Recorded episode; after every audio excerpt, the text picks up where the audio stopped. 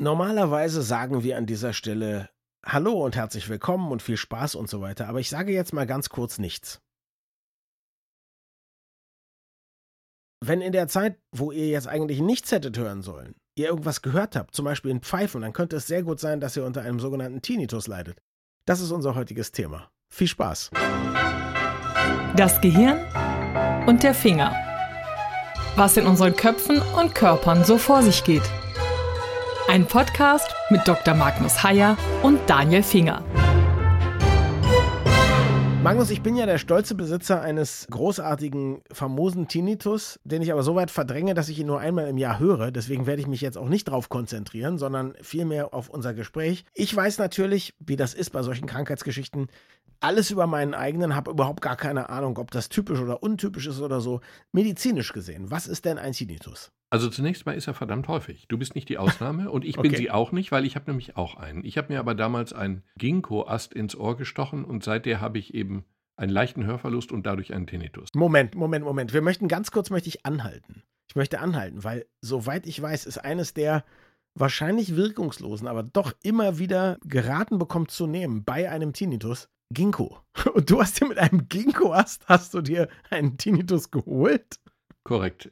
Ginkgo wird ja auch nicht empfohlen in Form von Ästen, die man sich ins Ohr steckt.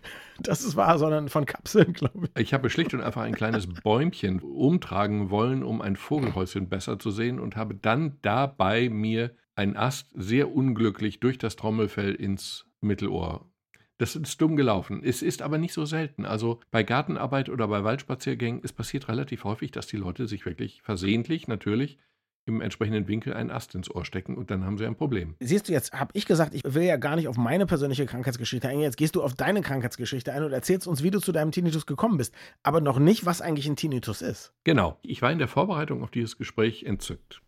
Und zwar wirklich entzückt und überrascht. Mhm. Weil ich bin Arzt, Ärzte wissen alles und als Arzt wusste ich natürlich, dass Tinnitus in den meisten Fällen, es gibt verschiedene Ursachen. Also es gibt Tinnitus auch als Folge von bestimmten Medikamenten oder von Blutgefäßmissbildungen oder in Kombination mit Schwindel oder so. Das mhm. gibt es auch. Aber das häufigste ist eben der Tinnitus, meistens in Kombination mit einer Hörminderung. Mhm. Und da ich Arzt bin und alles weiß, war mir eben klar, Tinnitus ist, wenn du eine Schwerhörigkeit hast in einem bestimmten Frequenzbereich und wenn da die Haarzellen nicht mehr richtig feuern, dann bildet das Gehirn da, wo das Signal fehlt, eine Art Ersatzsignal, so wie es auch bei Phantomschmerzen so ist. Es ist ja auch ein Ersatzsignal für Informationen Wahrnehmungen aus einer Hand, die nicht mehr da ist oder so ähnlich. Das sind dann Phantomschmerzen. Ja. Und so gibt es eben ein Phantomgeräusch im Gehirn, was dann entsteht, weil das Gehirn an dieser Stelle keine Informationen empfängt und dann hat dieses Geräusch genau die Frequenz von den Tönen, die man nicht mehr hört. Das war meine schlichte medizinische, brauchbare, aber letztlich doch ziemlich flache und falsche Vorstellung. Oh, das Schlimme ist ja, dass du sagst falsch, weil flach könnte ja auch heißen einfach mal einfach. Also mehr als verkürzt jedenfalls. Aha. Im Kern stimmt es, im Kern läuft es so, dass tatsächlich genau da, wo wir eine Schwerhörigkeit haben, dass wir genau in diesem Frequenzbereich, ganz präzise sogar, einen mhm. Tinnitus haben. Eine Freundin von mir, die ist Musikerin, die ist schwerhörig, die kann genau auf dem Klavier sagen, welche Töne ihr fehlen es sind mehrere natürlich, ist nicht ein einziger, aber welche Töne ihr fehlen. Und genau diese Töne hört sie als Tinnitus, als Rauschen dauerhaft. Okay, jetzt finde ich das erstaunlich. Das scheint ja dann ein bisschen zufällig zu sein. Also ich weiß nicht, wie dein Tinnitus klingt. Meiner ist ein doch relativ hoher Ton. Geholt habe ich mir nicht mit dem Ginkgo-Baum. Bei mir hat sich gelohnt. Ich war auf einem Konzert von ACDC und stand ganz vorne. Und mir war nicht klar, dass, weil es mein erstes und bis jetzt auch einziges ACDC-Konzert war, dass bei dem Song For Those About to Rock, Fans wissen Bescheid, echte Kanonen gezündet werden.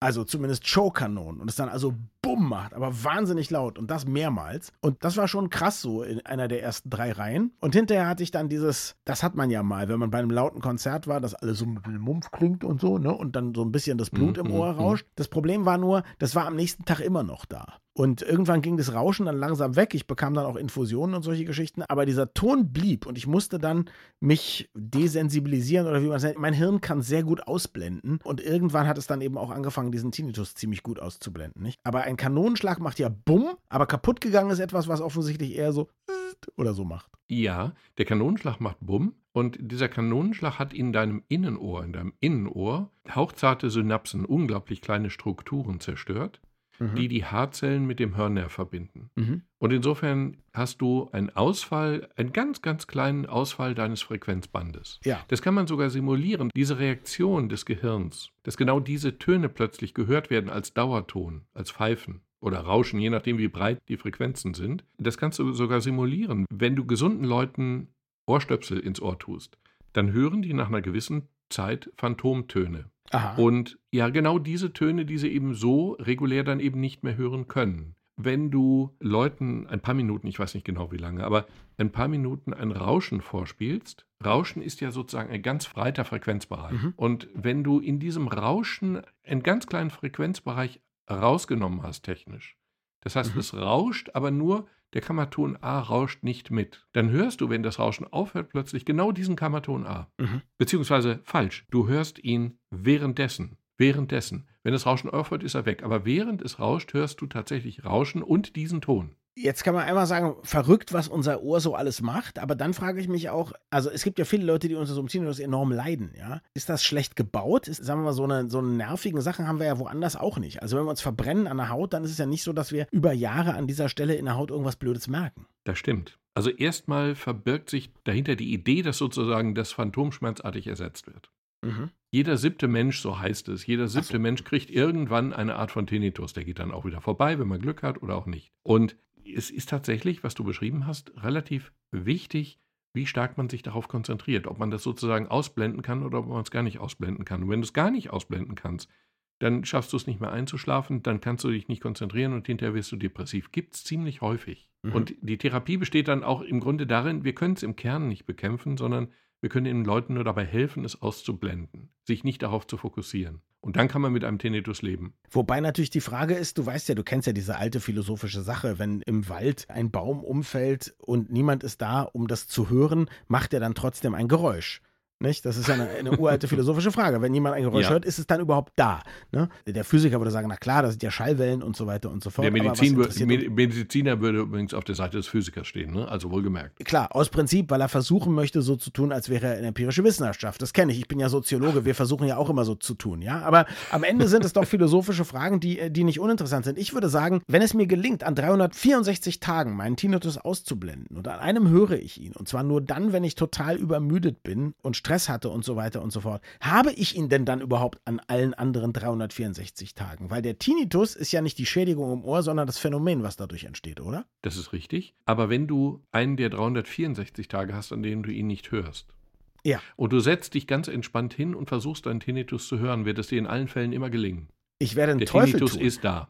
Ja, aber du, könntest es, du könntest es tun und er wäre da. Der großartige Paul Watzlawick schreibt ja in seinem Buch Anleitung zum Unglücklichsein, glaube ich. Ich glaube, das ist es. Oder zumindest in diesem Kapitel eines seiner Bücher schreibt er ja, man solle sich bitte hinsetzen und zwar als gesunder Mensch und mal in sich hineinhören. Gibt es da nicht komische Geräusche? Gibt es nicht irgendein Rauschen, was man nie zuvor vernommen hat? Pfeifen möglicherweise, ja? Und sollte man nicht noch einfach ein bisschen genauer hinhören, falls man es überhört hat? Also, das muss genau. doch irgendwie sein. Ja, ja. Ganz genau, ne? Insofern sage ich, ja, ich verstehe, was du sagst. Wir haben ja auch sonst tausend Sachen im Alltag, auf die wir uns eben nicht konzentrieren. Und wenn man sich zu sehr darauf konzentriert, wissen wir ja auch, dass krasse Pathologien, Psychopathologien entstehen können. Das ist so.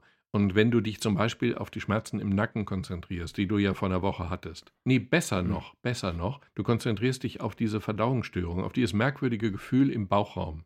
Was ja. du letzte Mal hattest, als du Milch getrunken hast, und zwar einen halben genau. Liter, weil du irgendwie unglaublich viel Milch trinken wolltest und Danach hast du dann den Artikel in der Apothekenrundschau gelesen über diese Laktoseintoleranz und dann hast du gedacht, oh Gott, oh Gott.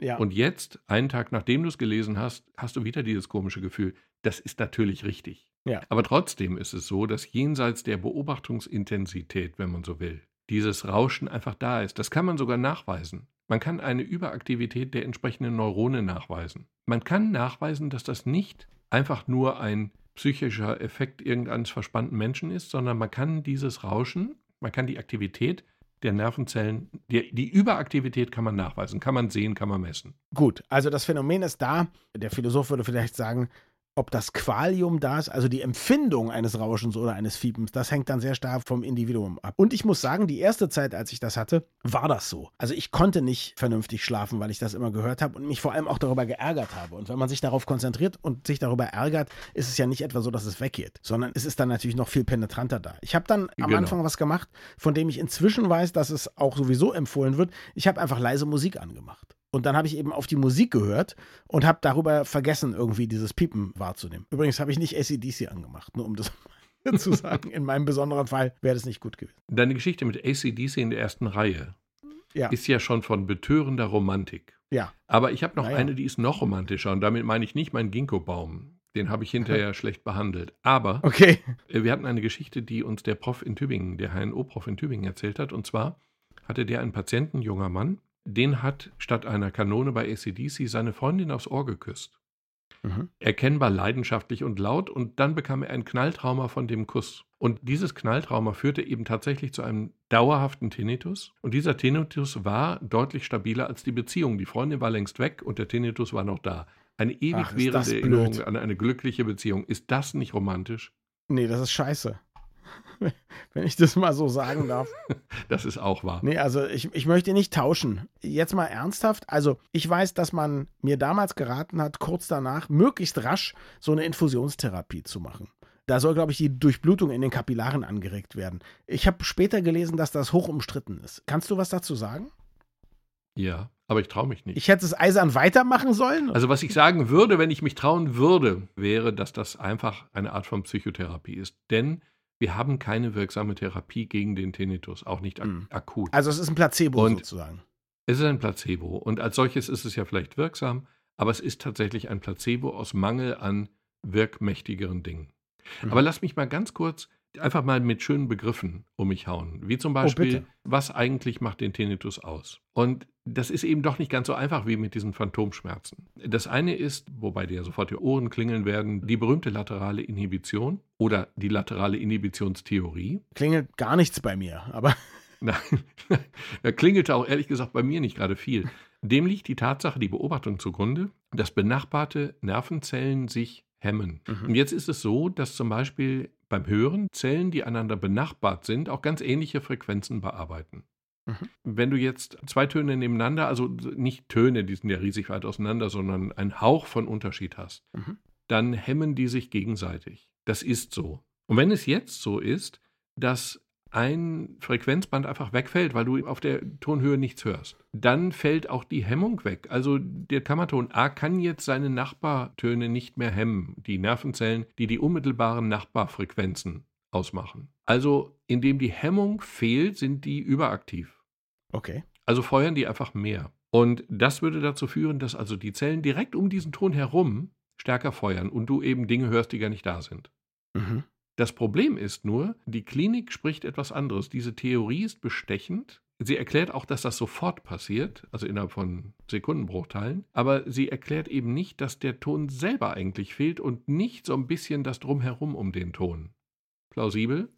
Ja, total. Also dieses Phänomen wird es geben, aber dieses Phänomen erklärt erkennbar nur einen Teil des Tinnitus. Die Freundin, die Musikerin zum Beispiel, hat ja ganz präzise die Töne benannt, die bei ihr gefehlt haben. Das waren eben nicht zwei um einen herum, sondern das waren eben die Töne. Also weil sie so ein gutes Gehör hat, konnte sie das einfach direkt selber sagen, ja. ja, genau, weil sie eben mit dem Cello von morgens bis abends umgeht und insofern Genau. Cellisten sind ja Leute, die haben ein feineres Tongespür als diese groben Pianisten.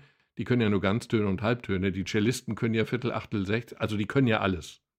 Intervalle, Mini-Intervalle. Also sagen, ich verspiele mich hier konsequent um einen Achtelton. Verstehe. Sie könnten das tun. Sie können nicht nur Halbtöne greifen, sondern sie können eben jeden Kleinstintervall greifen. Klar. Die andere Theorie, die auch sehr spannend ist, erklärt sich mit der homöostatischen Plastizität. Auch wieder so ein toller Begriff, mit dem wir Mediziner deutlich machen, wie unglaublich gebildet wir sind. Dahinter verbirgt sich aber nur, wenn irgendwo weniger Reize ankommen, kompensiert das System das dadurch, dass es die Schwelle erniedrigt, sodass dann doch wieder mehr Reize ankommen können. Und dadurch, dass dann kleinere Reize auch wahrgenommen werden, als lauter wahrgenommen werden, dadurch kommen dann eben auch häufig Spontanaktivitäten, die eigentlich gar keinen richtigen Reiz darstellen und dann kommt es zu einer Art Rauschen. Also wir drehen den Filter immer weiter runter. Also Rauschen ist quasi schon so ein Platzhalter des Gehirns. Hier könnte ein Ton sein.